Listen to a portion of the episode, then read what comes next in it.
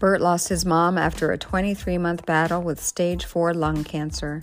They traveled as much as possible, enjoyed picnics in the park, and maintained healthy eating and exercise habits to keep her as strong as possible. Even though the name of the podcast is Daughters Without Moms, anyone is welcome to share their story. Sons without moms, daughters without dads, brothers without sisters, whatever loss you've experienced, you are welcome to share on the podcast. And now, Burt's story.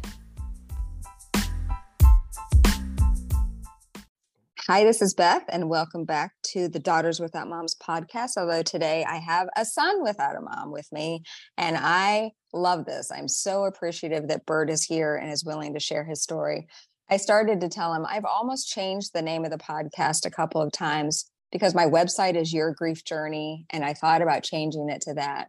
Um, because I really want people to know that any story is welcome here. I mean, I'm a I'm also a daughter without a dad. I'm a sister without a sister. So I have had men on the podcast before, but it doesn't happen as much.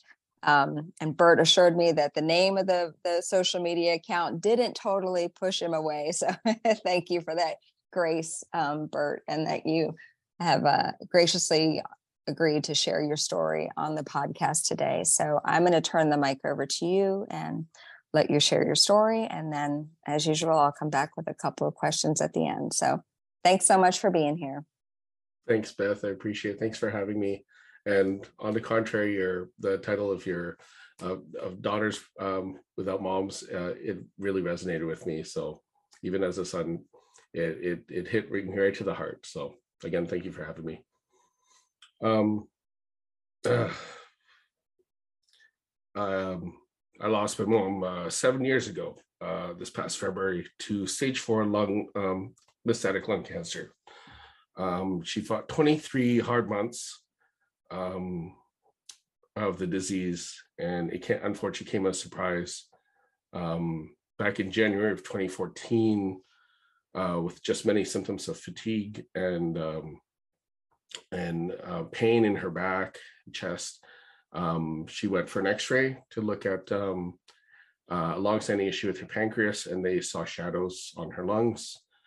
Um, she went for um, another highlighted um, X-ray, and they suspected um, something else other than on her pancreas.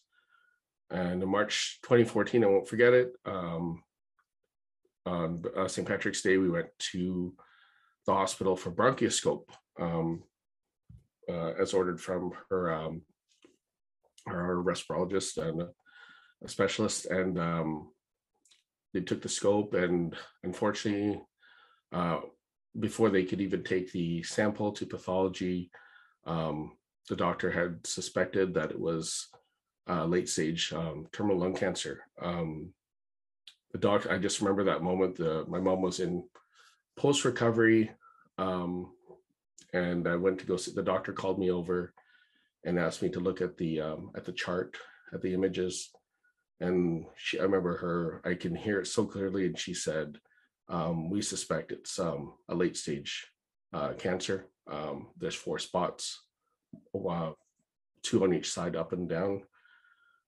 Um, and um, it uh, the amount of the sinking feeling I got of uh, my heart, my stomach, just my gut, um, just being feel like you just get punched inside. And I thanked her for the work she did. And I went over to my mom and with every might, just holding my tears behind my eyes, I said, Why don't we get ready and I'll take you for coffee? And she said, What did the doctor say? And I said, um, Let's just talk over coffee. And um, we went over to the Starbucks down the road. Um, well, that was our our plan. I called my boss and my union rep, and I told them I couldn't go in. And I just because I was away from my mom, I just my tears are just rolling down, and um, you just like every fear um, was coming true. Um, we went out for coffee, and it was a beautiful day. The sun was shining through, early spring and um, I got her order, and every distraction you can think of was happening. There was a child running around, and father chasing him, and people talking, and it just went quiet. And I grabbed her hand, sitting across from me, and she said, "What?" And I said, the doctor said, um, and I just paused, and she and I said, she said, um, you most likely have terminal cancer in your lungs. And she just sat up, she squeezed my hand back, and she said, okay, so what are we going to do next? And you know, the next 23 months, um, I felt like a robot. It was just appointment after appointment. So we got in touch with uh, an oncologist. Um, we went to go see our physician. My mom had a trip planned to go to the Philippines, um, and we sped up her trip. And we called my stepdad um, to come early, and we were going to take this trip early for them. And I was setting stuff up on the home front, such as appointments. Um, and why this was so important to do this trip, even though my mom was facing this, is why not? Um, and I was behind her on that. And um, you know, it wasn't just to just to make her happy. It was just so many things. And um, on that, just a little background: my mom was born in the Philippines on the 22nd of September, 1952, and um, she was the youngest girl of uh, of eight siblings. And um, she was known as the baby. And um, um, she came to Canada, care of her her older sister, uh, my aunt, who I'm very close to, and um, she sponsored her. My mom came here, in, I believe, in 1974. I remember seeing these old photos, and she had $19 in her pocket. And um, but my aunt wanted to give her this opportunity to come to Canada, and and they lived in Winnipeg, and then they came over to Vancouver. Mom met my birth dad uh, in the Philippines. They came over here, got married. Um, two years later, I was their little bundle. Um, unfortunately, my parents um, separated uh, shortly after I was born. Um, and um, my mom was a single parent for a long time. And my stepdad came into our lives uh, when I was five. Um, and we moved in together when I was eight. Um, so I'm 41 now. So my my stepdad's been my dad. Um, was that rock for my mom uh, for probably almost 30 years. Um, so we've been blessed to have a wonderful family. Our family is uh, is not conventional, um, but love is not is was never question about love. Um, we're like every family over disagreements. So with this, um, this was new for us. Um, my mom was, even being the youngest, um, you know, she it was a shock to find out she was this ill. Um, you know, all this time we just she, it was dismissed that she's just tired, she's getting old, it's just aches. Um, so that's why it was such a shock. Uh, my mom was always healthy. She's this epitome of not just physical health, but mental health. Um, she wasn't just a great mom to me. And I can say that because when my mom was flying solo with me, I had her sister, my aunt, um, my cousins. Uh, most of my first cousins, um, you know, I'm I'm I'm kind of known as the prince. They're it's mostly women as my cousins around here, but um, it didn't matter. Uh, there's just so much love and such positive role models in my life. So, um, you know, without with the absence of my birth father, um, a lot of people stepped up. But my mom never wavered. She was always hardworking. She was a care aide in the system, in the healthcare system for 30 years. Uh, without mat leave, she she took almost a year off to care for me on her own, you know, and eventually with the help of her sister. So my appreciation of what she did for me, um, it's it still resonates with me today. So when she got diagnosed, I took it upon myself. It wasn't just my duty it was because I wanted to and I wanted to give back. And I knew now time was to be limited, or whatever it was to be. we chose early on that the mission wasn't to just keep my mom alive. Being in healthcare, my mom had seen uh, many kinds of patients, including terminally ill, and she chose um, the path of quality versus the quantity of time. And no question, I accepted it. Losing her father 20 years before to lung cancer as well. Was an eerie coincidence and a horrible echo. We couldn't figure out why. Every every time we told someone she had lung cancer, they'd ask, "Did she smoke? Didn't you know?" And it, it felt like every gut punch, but it wasn't often. Every time we told someone, we decided to meet our family one by one. And that was the next hardest thing was to tell my stepdad that my mom was terminally ill.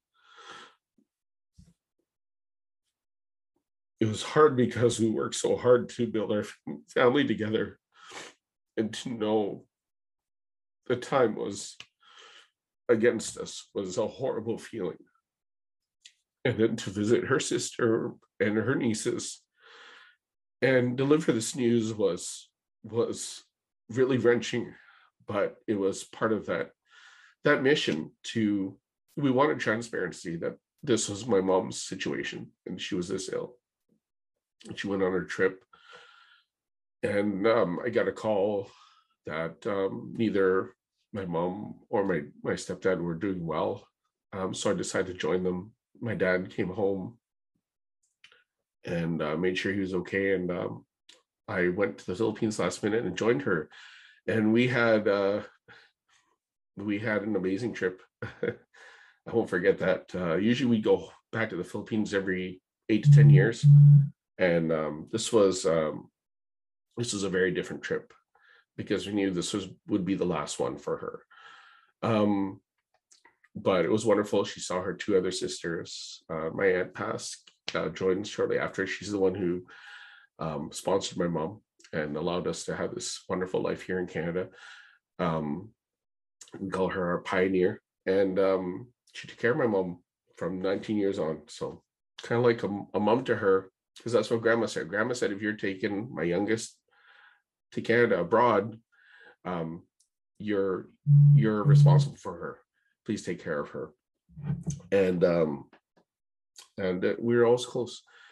Anyway, so this trip was wonderful. Um, seeing the family having a big smorgasbord, roast pig and vegetables and fruit and rice galore, having family with us. Um, we went to a little surf town and just had a bit of um, of uh, of pre, you know, pre. We called our pre chemo vacation. It was wonderful. Um, you know, the weather cooperated. Um, really, really felt blessed.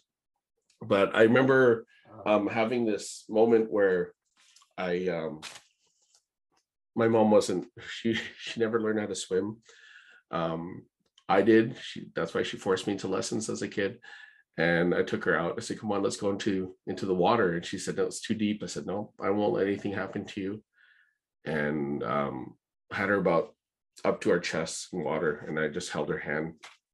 And I remember saying to her, um, "Are you ready?" And she said, "For what?" And I said, "Everything that we need to do. Are you ready?" And she said, "I think so." And I said, behind you, beside you, I'm with you. And it was so easy to say that uh, because that's what she did for me. Um, unconditional love was always what she gave me. Um, the next 22 months was just from PET scans and x rays and bone density scans. Um, eventually, my mom uh, took upon herself to join the uh, counseling sessions with uh, the cancer uh, clinic um, which was all um, the B- British Columbia Cancer Foundation and Cancer Research Center um, were wonderful. It's funded by you know um, donations and wonderful people, but it was wonderful to know that from her counseling to radiation to chemo was all covered. Um, very meticulous in their information, but um, we didn't feel lost. Um, and my mom was so brave. Every appointment, she was just head on, ready to go uh, ready to tackle the next hurdle. And she was stabilized for a while. And the next year, so 2015, it got rough um, leading up into that year. Unfortunately, her sister was um, just south of us in Seattle. She was diagnosed with um, with liver cancer, and she had passed away the following January. And so we made sure to go visit. Um, but I'll tell you, um, I'll tell you all. I you you hear from a lot of people how much they care for their mom, they love their mom, they admire them. I really learned a lot about her and watching how brave she was to help guide her sister, her big sister, through the same disease. Now, even though it was in her liver versus my mom in her lung, to be that brave and be a caregiver for the time she was visiting. Um, and I remember January 2nd, um, 2015, I get a call from my cousin. She's in tears. I can hear it. And I said, What's wrong? And she tells me mom passed away. And again, that sinking feeling. And I looked at my mom and I said, Okay, I'll I'll I'll call you back. And I looked at my mom and I just hugged her and she said, What's wrong? And I said, um, Auntie just passed away this morning. And she, for the first time in a while, she cried. She didn't really cry that much that first year she was diagnosed as much, you know. And um, it was gut punching because I I just believed that we were doing so well and keeping my mom's moral up, but to know her sister had passed away. And it scared me because you know how fast it went and how fast the disease progressed. And with my mom to hear that and affect her morally to lose her sister I, I there's nothing i could say. And i was just there for her and from the service and everything going forward. And we came home and it just changed. The tune changed and my mom's situation became more grim um, we had stopped the chemo mom did um, uh, I believe uh, six rounds of chemo. She started radiation. Um, travel was now had to be paused. Uh, we had just come back from a cruise as well, and we were doing everything, you know, whether it be going down to the farmers market on the weekend to going for lunches and I'm a bus driver. She'd come on my bus and ride along, and it was becoming less and less because she was less capable. Um, on that, I gotta say how supportive my mom is. Um, I started my bus driving when I was 27. Being a 27 year old and explain to passengers, this lady at the front wouldn't move because, uh, and she'd tell them how she was my mom and, oh, that's my son there. And, you know, he loves the city, he knows the city. Uh, it's embarrassing and, and, but it, it was so cute. And I look back and I'm like, I'm glad what, you know, you don't often hear that of a grown man having his mom come on, cheering him on at his new job. Um, you know, and she continued that. She come to our barbecues. It was wonderful, and I'm glad a lot of my peers got to meet her. Um, so that didn't stop her um, socializing, and and we had good fun. And um, she decided she had told me in the summer that she wanted to have a birthday party. She was to turn 63, and she says, "I think this will be my last. This will be my last one." She said, "I want one more birthday, um, and one more Christmas." I didn't know she had told her best friend at work that um, she wanted one more New Year's too. And we did. We had a great party. Um, so many people, so much love, so much um, uh, support. And it was just all happy time. And from one of my good friends, um, you know, doing her makeup to my friends providing the space for us and my family preparing the food and hosting the guests. Um, best party I've been to, and um, and um, we knew leading up that time was really ticking faster, and I started to reflect on myself of not just what I could do for my mom, but what we wouldn't be able to do, and you know while she had been at my graduations and my school trips and and um, I was a music guy and and coming to my concerts and and my you know sports games and all of that. Um, I wanted to really be there for her, but we knew there'd be some missing pieces later on. And I I remember telling her, um, you know, I wish we had more time and you could see me settle down and have children. And uh, she said, that's okay and she i remember her saying to me she cried to me and she said i wish i had more kids and you'd have company And I said, That's okay.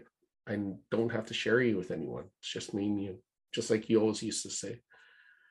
And um, you know, um, you know, through all that love, that gave us a lot of energy the next couple months because it got rough towards the end, and my mom needed um, to have her lungs drained every every week eventually by the nurses, and they were wonderful. The you learn so many things when you're dealing with um, cancer and, and and you know a parent a parent a loved one in a palliative state things like palliative care and hospice and and home nursing wonderful wonderful people um, i knew my mom had worked the job of working as a caregiver but to for her to have these this help and the service it really helped along and i was able to still work and, and support us financially and uh, but knowing that we had someone to help out at home when she needed to was was wonderful.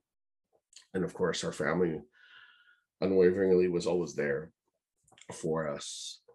Um and then christmas was coming um and i just um i had messaged uh our national airlines earlier in the in in the summer and i knew uh, one thing I, I, learned is that um, my mom wanted to be a flight attendant. Um, you know, since she was a little girl, since she was a teen, my my aunt told me that because um, there's a lot of time you have when you're waiting for appointments, and you know we're taking care of mom post chemo because chemo was rough. They we knew we go in, boom, we're gonna get it done. You know, we go out for a feast, and the next day it was just energy goes down but family would come over, my mom's sisters, and they tell me these stories. So I said, Tell me about mom, tell me all these embarrassing stories. And that's how it came up. She would be a flight attendant. So I reached out to the airlines and they both responded.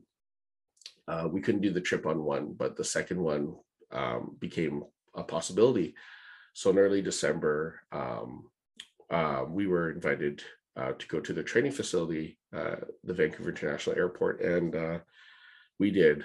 And what we met up with was a group of wonderful people. And remember, they asked me what her full name was, and I, I thought maybe it's for security. And you know, very, very, pro- very proper. And we had, um, we got in. My mom was in a transport wheelchair and got in, and right away they put the red scarf on her of the airline and the blazer because that's all I wanted was a, a great photo of her being the flight attendant she wanted to be. I remember the email I wrote them and I just said what my mom's situation was. And I said, um, this is what we're facing. We have everything we need. My mom's always provided for us, you know, food, shelter. We have a home. We have a wonderful family. You know, we have everything we need. We have wonderful health care. Um, I don't know what to get her for Christmas. And all I want is my mom to have her dream of being a flight attendant, even just for a day. That's all I wanted. And they put us through this, uh, excuse a pun, this crash course of uh, the training. And I got to go down the emergency slide in there, this big room. We got my mom got to sit in the jump seat and be fastened in. We have a photo of that too. Um, and it wasn't just the trainers, there was a director there, director of customer service. It was, I just was in shock of this fanfare and my, I said to my mom, "This is all for you." And she said, "Did you know this was happening?" I said, "Not really. I just wanted a photo with you in an airplane and the jacket." And we got to this room at the end, and they had this cake that said, "Congratulations." They had champagne, and they had presents, amount of presents from a Christmas ornament with a plane in it, the world, a globe, and this. They knew I was uh, we call them av geeks uh, aviation geek and i love airplanes and buses and trains. And they got me this huge triple seven model.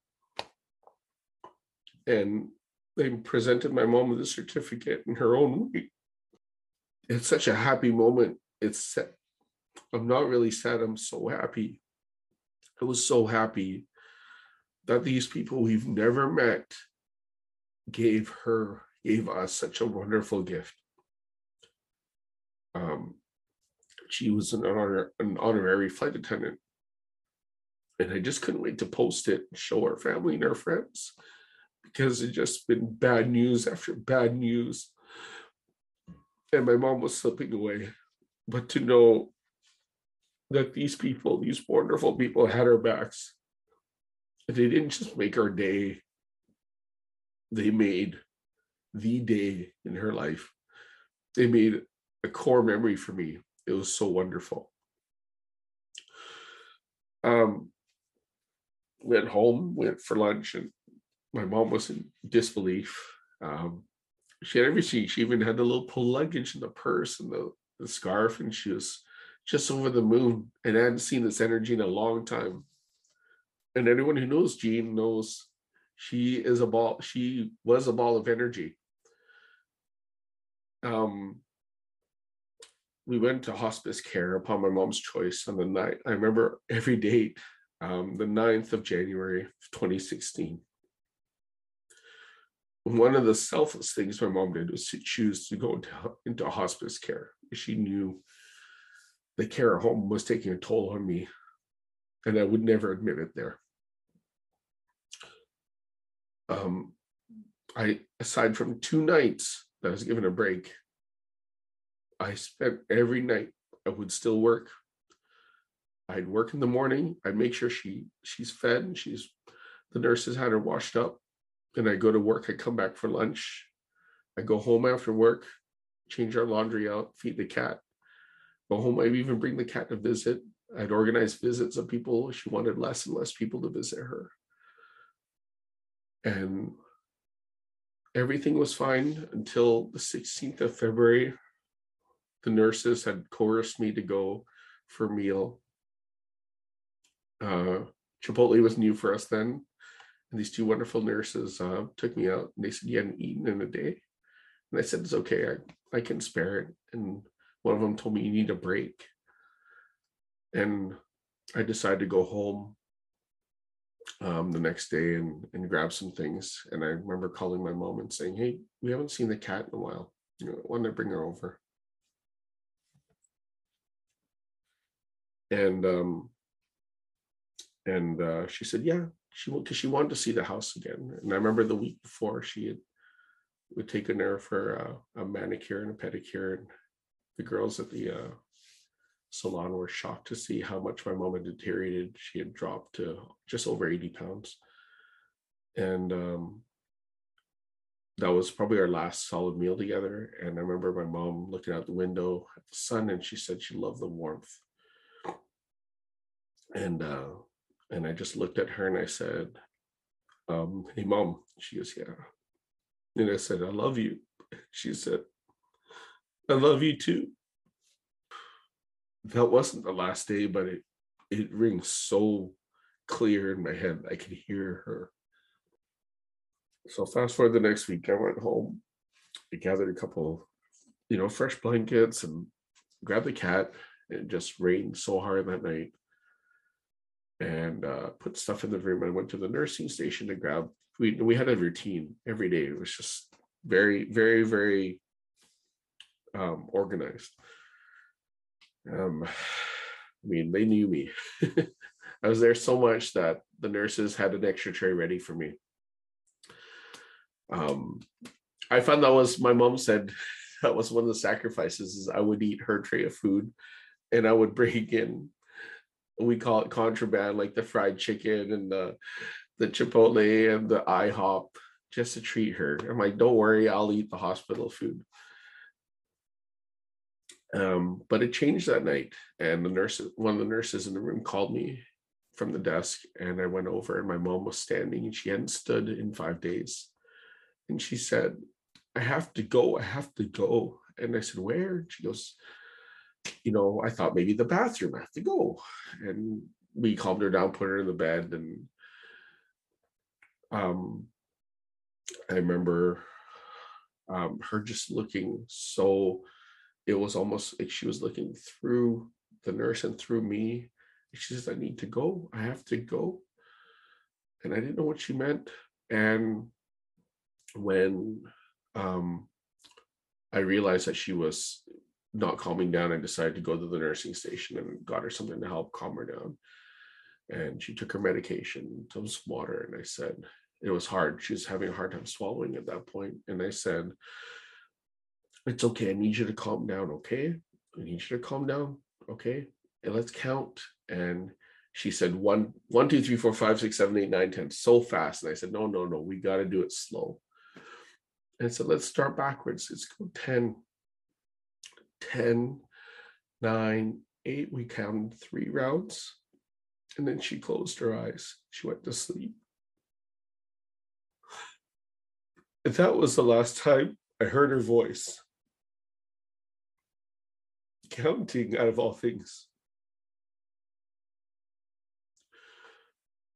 She went comatose. And the doctor saw us like we do every morning, but she told she they had told me what the progression of we would be in pal- palliative care. And she told me that she had reached 10%. I had prepared a list of things to say as they instructed me to, but I couldn't read from it. I put on our favorite calm music. We'd been listening to Adele, and I just put on repeat. The cat on her lap and me beside her just fell asleep. And I remember about eight in the morning, I, I called my dad and told him what was happening. And, you know, I told the rest of the family to start making their way. They said, probably not till the end of the day, might come down. And I just remember my mom telling me when her sister had passed the year before, she said, no one should die alone. And I'd beg the doctor, please tell me. Every day I'd be there. Um, so it was like home. We had our blankets there, you know, and I just held her hand and I said, okay, this is it. And I said, you fought long enough and I think it's time to go, but I won't tell you to. And I told her everything she needed to know.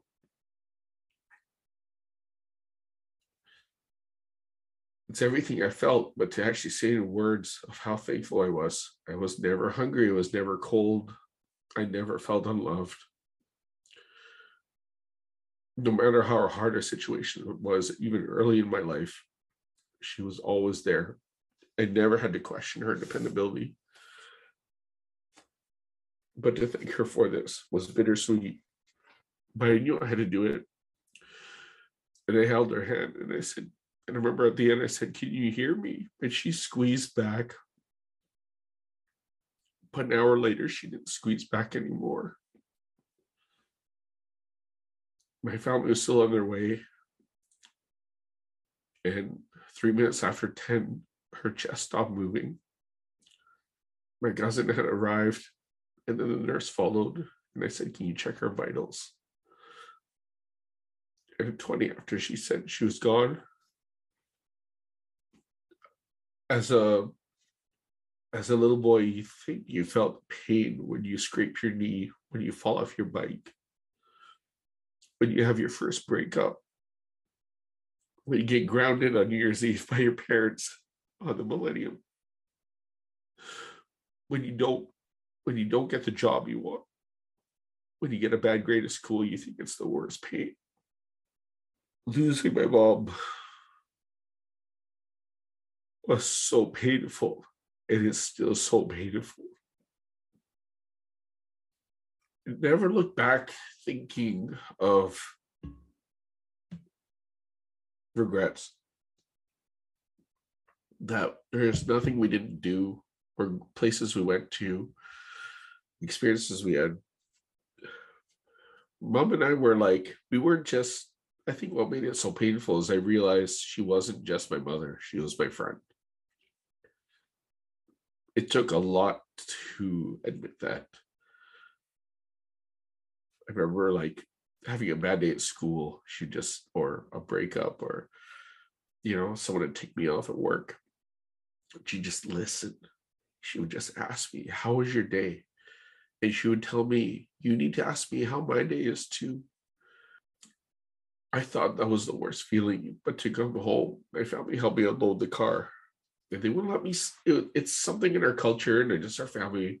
When there's a death in the family, we usually stay in one place together. And this is putting his stuff away. To not hear anyone call from upstairs in the days after that, when I returned home, to not hear her call for me, to not see her, you don't think of these things, to not see her name come up on your phone, to get a text, to get a messenger message.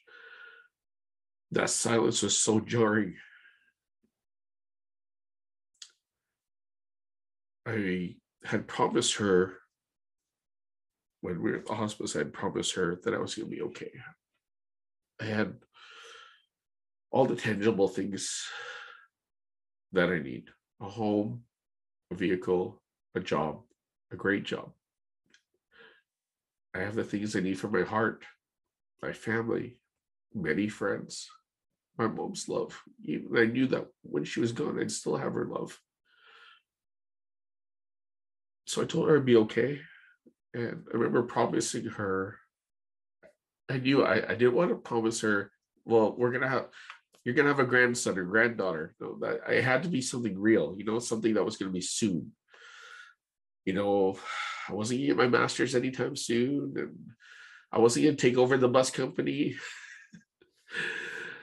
uh, wasn't gonna have a music contract. So I thought about something. I said, remember in grade six, and this is about two weeks before she had passed. I said, remember grade six? And I, I love, I found out I love social studies. She goes, yeah, yeah, you love, you love geography, you love travel. I said, I do, I do. I said, remember that country uh, I studied Peru? She goes, yeah. I think I'm going to go there. I'm going to hike the Inca Trail and I'm going to go to the ancient city. And every time we have these moments, it's always this sunshine, this brightness. And she looked out, she looked at me, she said, Go. You need to go. So a year and a bit later, after she passed, um, did the 46 kilometer hike with my best friend, and we hiked uh, the Inca Trail. We made to Machu Picchu. I have this tattoo on my on my arm, and done in Hawaii. Has a Gumamela and has her name and the coordinates where we put her ashes in the water. And chose that place because she just loved the sun, anything warm. And Hawaii is almost the middle of the Philippines, between here in the Philippines. So it makes sense. We have family there. But I remember being in Machu Picchu and everyone's taking their photos and posting. And I just remember there was so much fog and just parted. And I showed, I pointed my forearm out at the city and I said, I wish you were here, but you can see I'm here. I told you I'd come here. And I think why it meant a lot, it was a tough journey to do physically but to mentally it was the last thing I promised my mom I'd do. Other than your, I'll take care of myself. I'll eat. I'll you know drink water. I'll take my vitamins. I'll take care of myself. But to know I did something that I promised her I'd do, because she remember her telling me she just has to know that I'll be okay. She's very practical a person, very practical woman who who just you know she she just knew what to say and she and i knew it was important to let her know i was going to do this adventure and uh, i'm glad i did um and uh you know every year obviously not during the pandemic i try to visit the island of uh, oahu and and see her there in the waters and it gets me every time um I just feel her warmth. It's it's almost eerie how how close I feel when I'm there. I know she's around me. I I've told my family and friends in her eulogy that if you miss Jean, just call me, text me, message me, video call me. I'm half of her DNA, so I'm her. And my stepfather can attest to my energy, and even when I nag him about taking his medication and making sure he's sleeping and taking good care, you know, he says, Well, days never complete without Burt lecturing me. And I said, Well, my mom told me to take care of you, and this is what I'm doing. On that, I found out learning a lot about my stepfather because it's just me and him now. um, you know, in our home. He's now in Karen, and um, uh, found out that she had spoken to him before she passed and said, "Make sure he's okay, take care of him." And I found out she had spoken to my aunt and said the same thing. So first, I'm like, does she not think I was to be okay? But I, you know, I can't just think of it that way. She, it was more the emotional care, and that just shows how her a mother's love, my mom's love for me, was never to end with her last breath. I'm so thankful for that. The last seven years have not been easy at all. And I had thought there was a timeline of when the grief would go away. And I was just kidding myself. I really connected to my friends who had lost a, a parent, especially them. And even though we come from different walks of life and very different people, we seem to connect when we speak about our parents that we've lost. And I uh, I'm very thankful for them. But I remember one one friend telling me, you can't grief doesn't just go in a year or five years. It's like asking for their memories to be erased. And she said, Your mom's memories is not worth five years. It's worth it, it's worth it's there's no price. And she was absolutely right. And I try my hardest, some days more than others, to really live my own life. And um, most days it's it's fine. It's it's it's uh, it's doable. Some days, and today being the day after Mother's Day, May has always been tough for me. And my mom's death anniversary is February.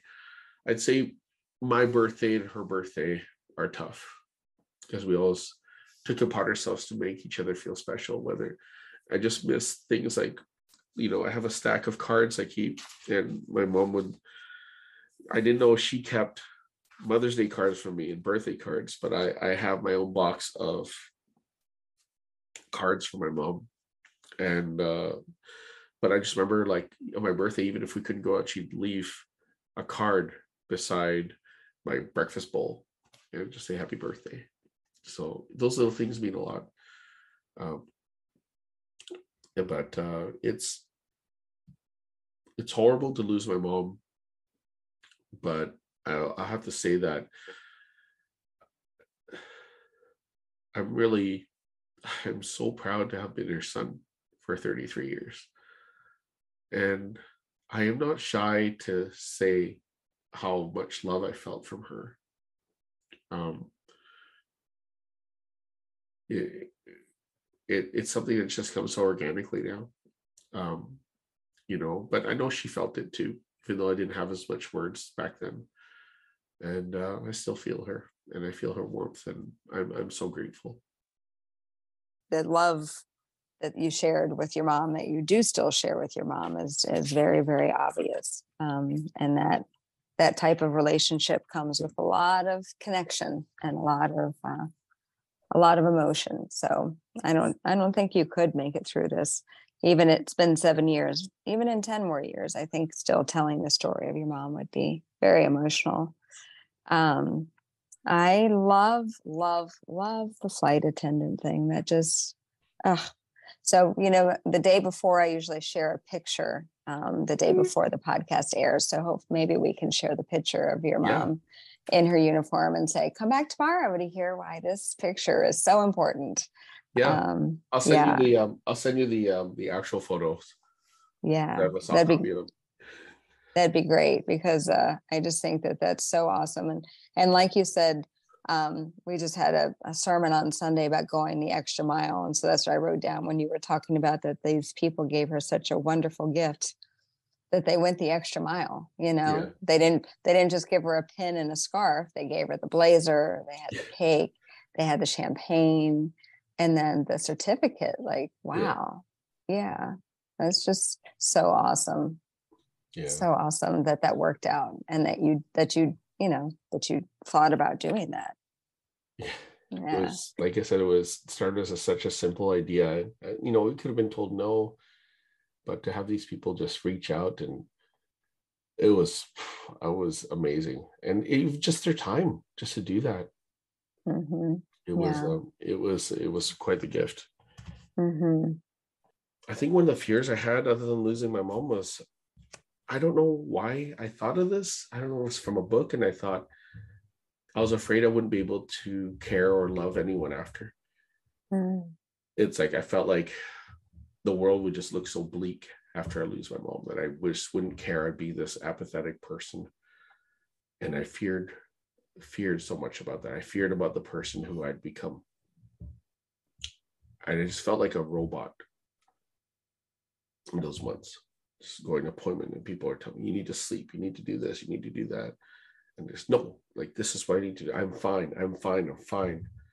And even when my mom was like in hospice and I've had to have a cry or I was angry, I'd go to the conference room or I'd leave the building and I'd, I'd just let it out. I'd call someone, you know. Um, Mhm. But um, yeah, I mean, it was quite, quite the two years. Mm-hmm. Um, and I, when you were talking about that the nur- hosp- the nurses at the hospice center knew you, um, I don't know if you felt this way, but my sister I spent a lot of time with my sister and she was in ICU for three weeks. And it almost felt like home. It felt like familiar and comfortable. And um, like two years later, I went back with a friend for a visit and I walked into the same pavilion where we always walked in. I knew where to park, I knew where to do. And I walked in, I was like, like it Yeah. just felt comforting Yeah. in this I- bizarre way. I used to be terrified of like paranormal, you know, ghosts and all that. And after the third night, I realized that this is a this is the most morbid waiting room ever. Everyone's just waiting to die, and we're there to just be with them till they stop breathing. Except with the one lady across from the hall, she just would not pass away. And my mom actually, see, this is my mom. This is how she is. She'd say she's eating alone again. She'd see the door open. and She goes, go, my mom would stop eating and she'd go, go eat with her, please. That- That's hmm. Jean. That's I miss her kindness so much, her patience. But she loved her job. She she worked with uh yeah, she did work with herself with palliative care.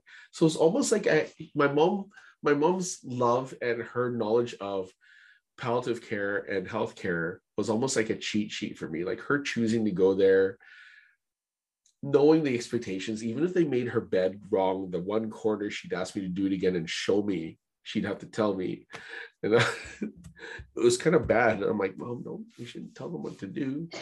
But that was her personality. But just, but look at that. She would tell me she'd see someone needs, you know, some, you know, a little help and and just showing how consider giving her trays to me because she wanted me to eat.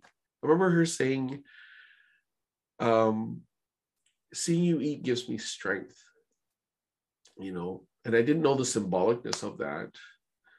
I remember uh, one thing I forgot to add is that she, I eventually had to put her boots and her shoes on, and she'd say, "Oh, I can hear it."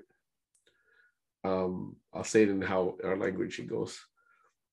Ang kawawa ng which means, "Oh, my poor son." And she felt bad for me that I had to do these things for her but it was a pleasure to do them for her. You know, we'd have facial nights once a week, and I'd learn how to wash her face. I'd watch YouTube tutorials and learn how to even when help bathing. She would never allow me because she says, You're a man. And I said, I'm your son first. So I'm like, All right, I got from neck up, you got the rest. and uh, so I learned, mom got her wish, and I got to be a caregiver for two years. Um, yeah so it wasn't all as much as my tears flow and i feel sad missing her the journey is just there's so many things. It was a pleasure to be there for her. I wouldn't change it at all. Mhm. you know and i have that gift because i've have friends and family who lost their parent in an instant.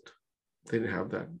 And i had a friend unfortunately tell me that and said you know you're complaining about having your mom for two years ill and i lost my dad in six months and I felt awful. Mhm. But everyone's story is different, and that's okay. Mhm.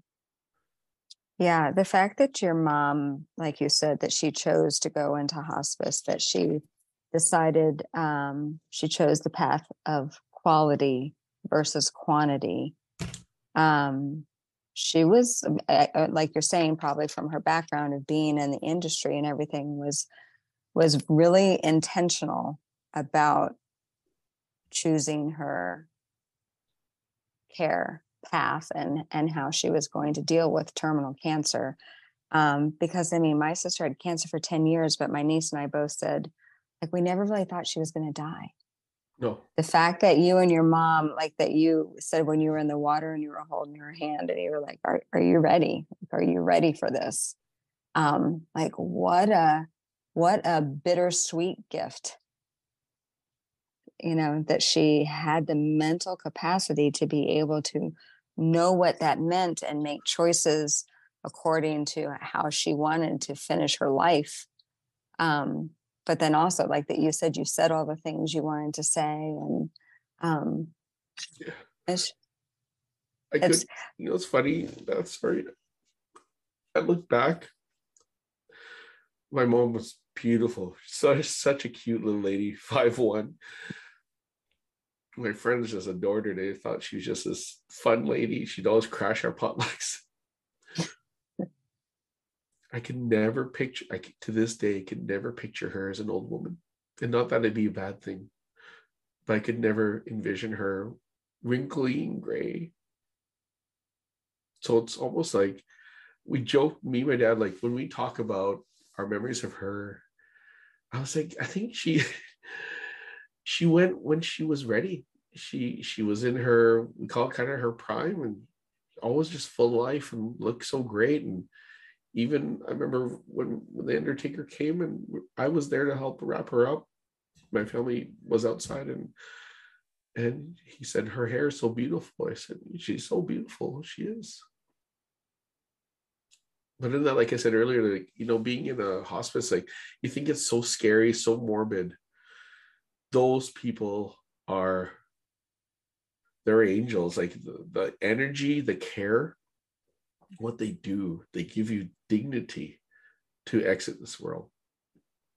I vi- you're right. I visited them for two, three years after mm, and I would just be like, they they remember me, and I'm like, hey, how's it going? And I go eat the luncheon with them like before, and it didn't feel scary. It was it was a different point of view. So it was, uh, but like I said, I feel very blessed to have those kind of people that have taken care of us. It wasn't just me. I, I had I didn't realize that I was being watched as well. You know, they it was no secret. It was no surprise. Uh, it was no accident that those extra trays of food or um you know that they they come check on me and and like they knew my schedule um my mom refused to let anyone give her a blood thinners it was this giant needle called dalteparin and i remember i was late one night and she called told the nurse to call me you need to come do your mom's meds because she won't let us touch her with that needle. You know it's just uh you know they they they're very intuitive and it made it made it easier. So it, it made that last part of the journey even though it was shorter it it uh they made it i don't even know what's the word to like they made it they made it possible you know because there was an option to do it at home. I knew i was not capable of doing that. But yeah. Mm, mhm. yeah i like to use the word dignity. I would agree with that as well. Our hospice experience was it was actually here in my home.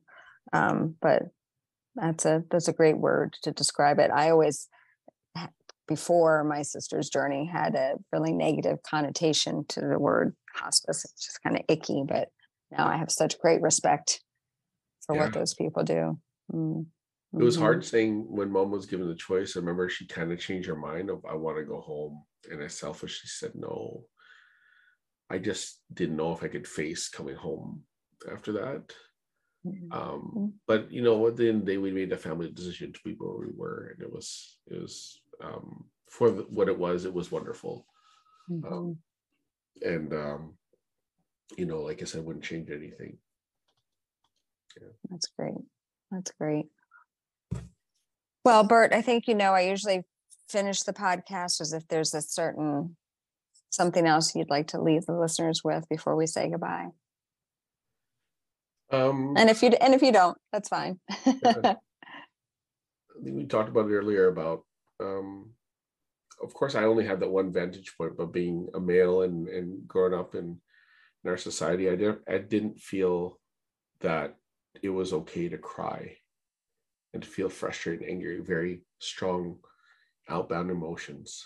And this journey has taught me it's so important to allow those emotions to surface because if you don't, they will manifest themselves in unexpected ways. And I just couldn't deal with that push from within. And I was, I've, I've been lucky to have access to resources like um, counseling and employee family assistance programs. But the best ones is my family and my friends. Um, you know, especially if we've shared that together. But I never felt like it was not allowed to feel the way it did. But because of that internal struggle of no, no, you can't cry, you can't. Like I said, even when my mom was sick, and I, I wouldn't let myself cry around her. Maybe that's something I changed, but I don't believe in regrets. But if I could pass on to other people, is there's no timeline for grief. Um, you need to just feel what you feel when you feel, and it's okay. There's um, to be patient with yourself and um, love yourself, and allow for someone like me. What I a bad habit is I'm I'm a very proud person. I'd like to do things on my own and be independent, but to allow people in because there's more people that care about you, that care about me than I want to admit or I care to be transparent about. And they're ready to be there for you. And when you need them, let them in. And that's something I'm still continuing to learn. Hmm. Well, I think that that's great advice. Um, and it is true. I think that we, the independence can become a, a, a little bit of a boundary of not letting people in, but connection is one of the things that that keeps us alive. Yeah. Yeah. Well, like I say, Burt, I'm sorry that you're a part of the club, but I appreciate you being here today and sharing your story with us. Thank you, Beth. It was, it was my pleasure to be here. Thank you for having this platform to allow people like myself to share.